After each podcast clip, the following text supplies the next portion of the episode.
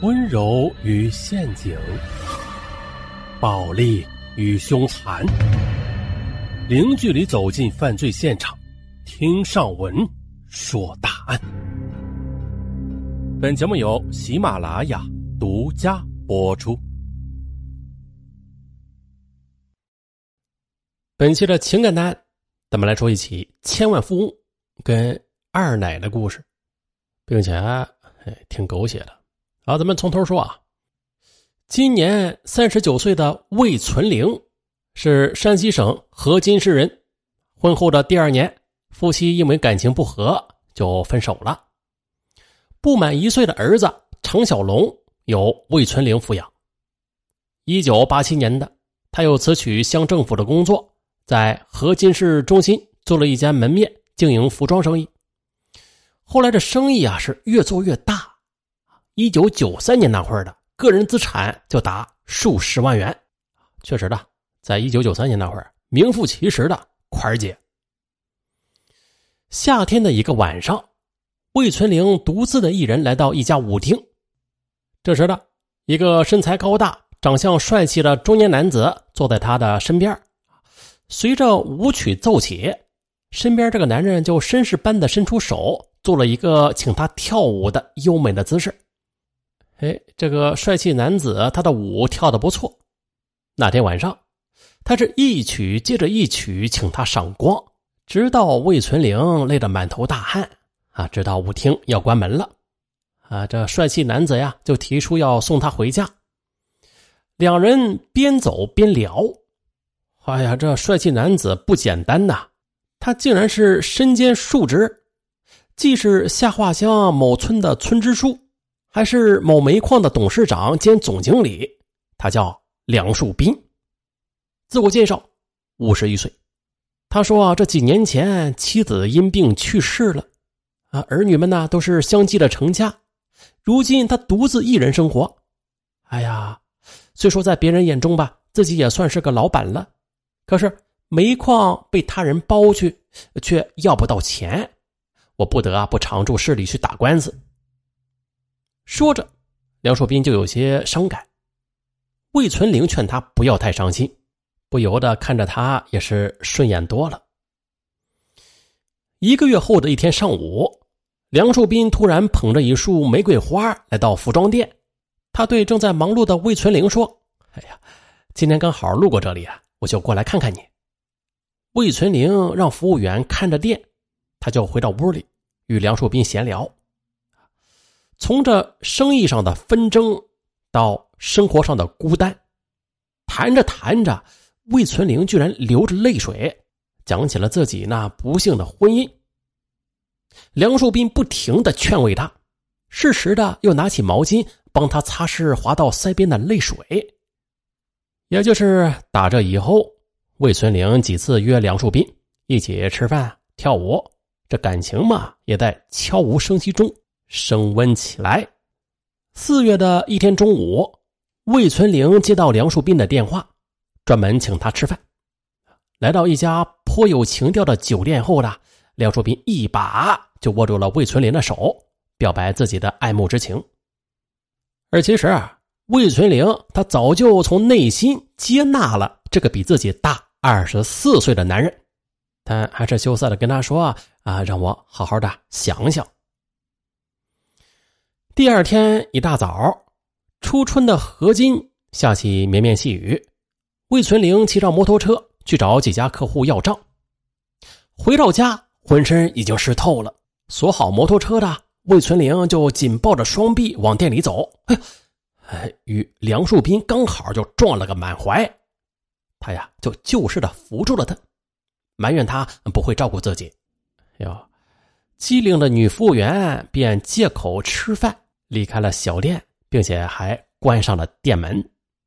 哎，梁树斌回到里屋，就帮着魏存玲擦着身上的雨水。这擦着擦着，哎，从身后就紧紧的把他给搂住了。打这之后的两人俨然的就夫妻出双入对了。魏存玲的家人要求他们不能不明不白的就搅在一起，必须马上结婚。梁树斌满口答应。魏存玲就开始问梁树斌什么时候结婚呢？可谁知梁树斌沉默许久，终于是开了口：“我不是不想结婚的，你看呐，这子女们和你年龄相仿的，他们对你我的爱不理解呀。”确实的啊，魏存玲也犯难了。梁树斌又说了：“他先带他回家，与儿女们谈妥了，再说结婚的事儿吧。”可随后两年多的时间里，魏存玲一次次的提出随着梁树斌回家，可梁树斌呢，却都每一次以各种理由去推脱他。有一次呢，梁树斌故作气愤的骂儿女们不孝，同时坚决表示，就是和儿女们决裂了，也要娶魏存玲为妻。果然，三天之后的梁树斌就在河津市最大的饭店大宴宾客，啊，同时呢，对外宣称要和魏存玲举行结婚典礼。婚礼举行了，可是结婚证却没有领。梁树斌的理由是啊，儿女们反对，这一下子开不出证明来，咱俩不着急，等等再领结婚证吧。啊，为了消除魏存玲的怀疑，趁着三儿子结婚，梁树斌就带着他忙前忙后。等到梁树斌的三儿子拜堂时，魏存林这才注意到一位。五十多岁的女人与梁树斌始终相伴，而且还和他在一起接受了儿子儿媳妇的礼拜。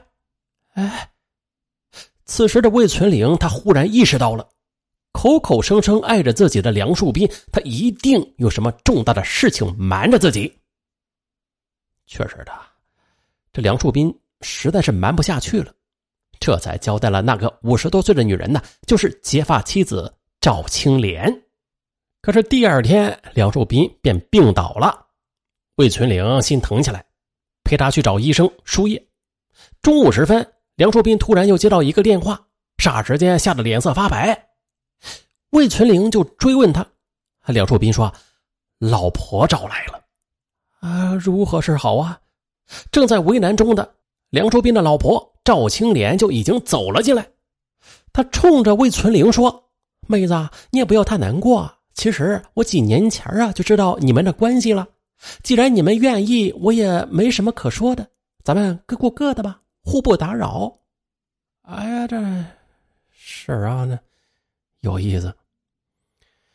啊，也就是这事儿的不久之后，梁树斌的煤矿官司打赢了，再加上二零零二年以后的，随着全国煤炭形势的好转，梁树斌的煤矿生意。大有起色，仅二零零四年的就盈利两千多万元。这下财大气粗的梁树斌为表感谢，还专门的给魏存玲买了一套房子，让他过上了编外全职太太的生活。一天，梁树斌提出由他掏钱，让魏存玲到太原市的一所大学读本科，魏存玲就屁颠的高兴的上学去了。二零零四年六月初的一天，为了给梁树斌一个惊喜，魏存玲没有打招呼呢就回家了。可回到家之后呢，他看到家里部落尘土，就知道梁树斌根本就不在家里住。又联想到梁树斌一个人用三部手机的神秘，他就有一种不祥的预感。魏存玲打车。来到梁树斌经常包房的河津市某宾馆二零三号房间，就见房门紧锁，魏存玲就把耳朵贴到门缝处，就听到啊里边传来梁树斌挑逗声和一位陌生女人的浪笑。可恶！魏存玲一边踢门一边大骂梁树斌，这一举动是惊动了宾馆的负责人。当他得知是梁树斌的二老婆时，赶紧的。将魏存玲带到另外一个房间，并且信誓旦旦的保证梁树斌根本就不在房间内。这已经有一周的时间都没来了。魏存玲就假装相信了，并且装着要离开，转身下了楼。可没成想啊，他又悄悄的返回来了，藏在楼梯间里边不出声。十多分钟之后的，只听见老板压着嗓子道：“哎，老梁，人走了。”出来吧！紧接着房门一声轻响啊，同时呢又传来一个女人的声音：“哎呀，吓死我了！”啊，魏存林听到这儿，立马的就冲了出去，一下子将梁树斌和那个女人堵了个正着。哎，梁树斌很尴尬，连忙的连连骂自己一时糊涂，才找了个小姐，保证啊不会再有下次了。为了让梁树斌回头，魏存玲就变着法儿去找那些呃与梁树斌交往的女人们的电话，或者打电话警告，或者找上门劝说。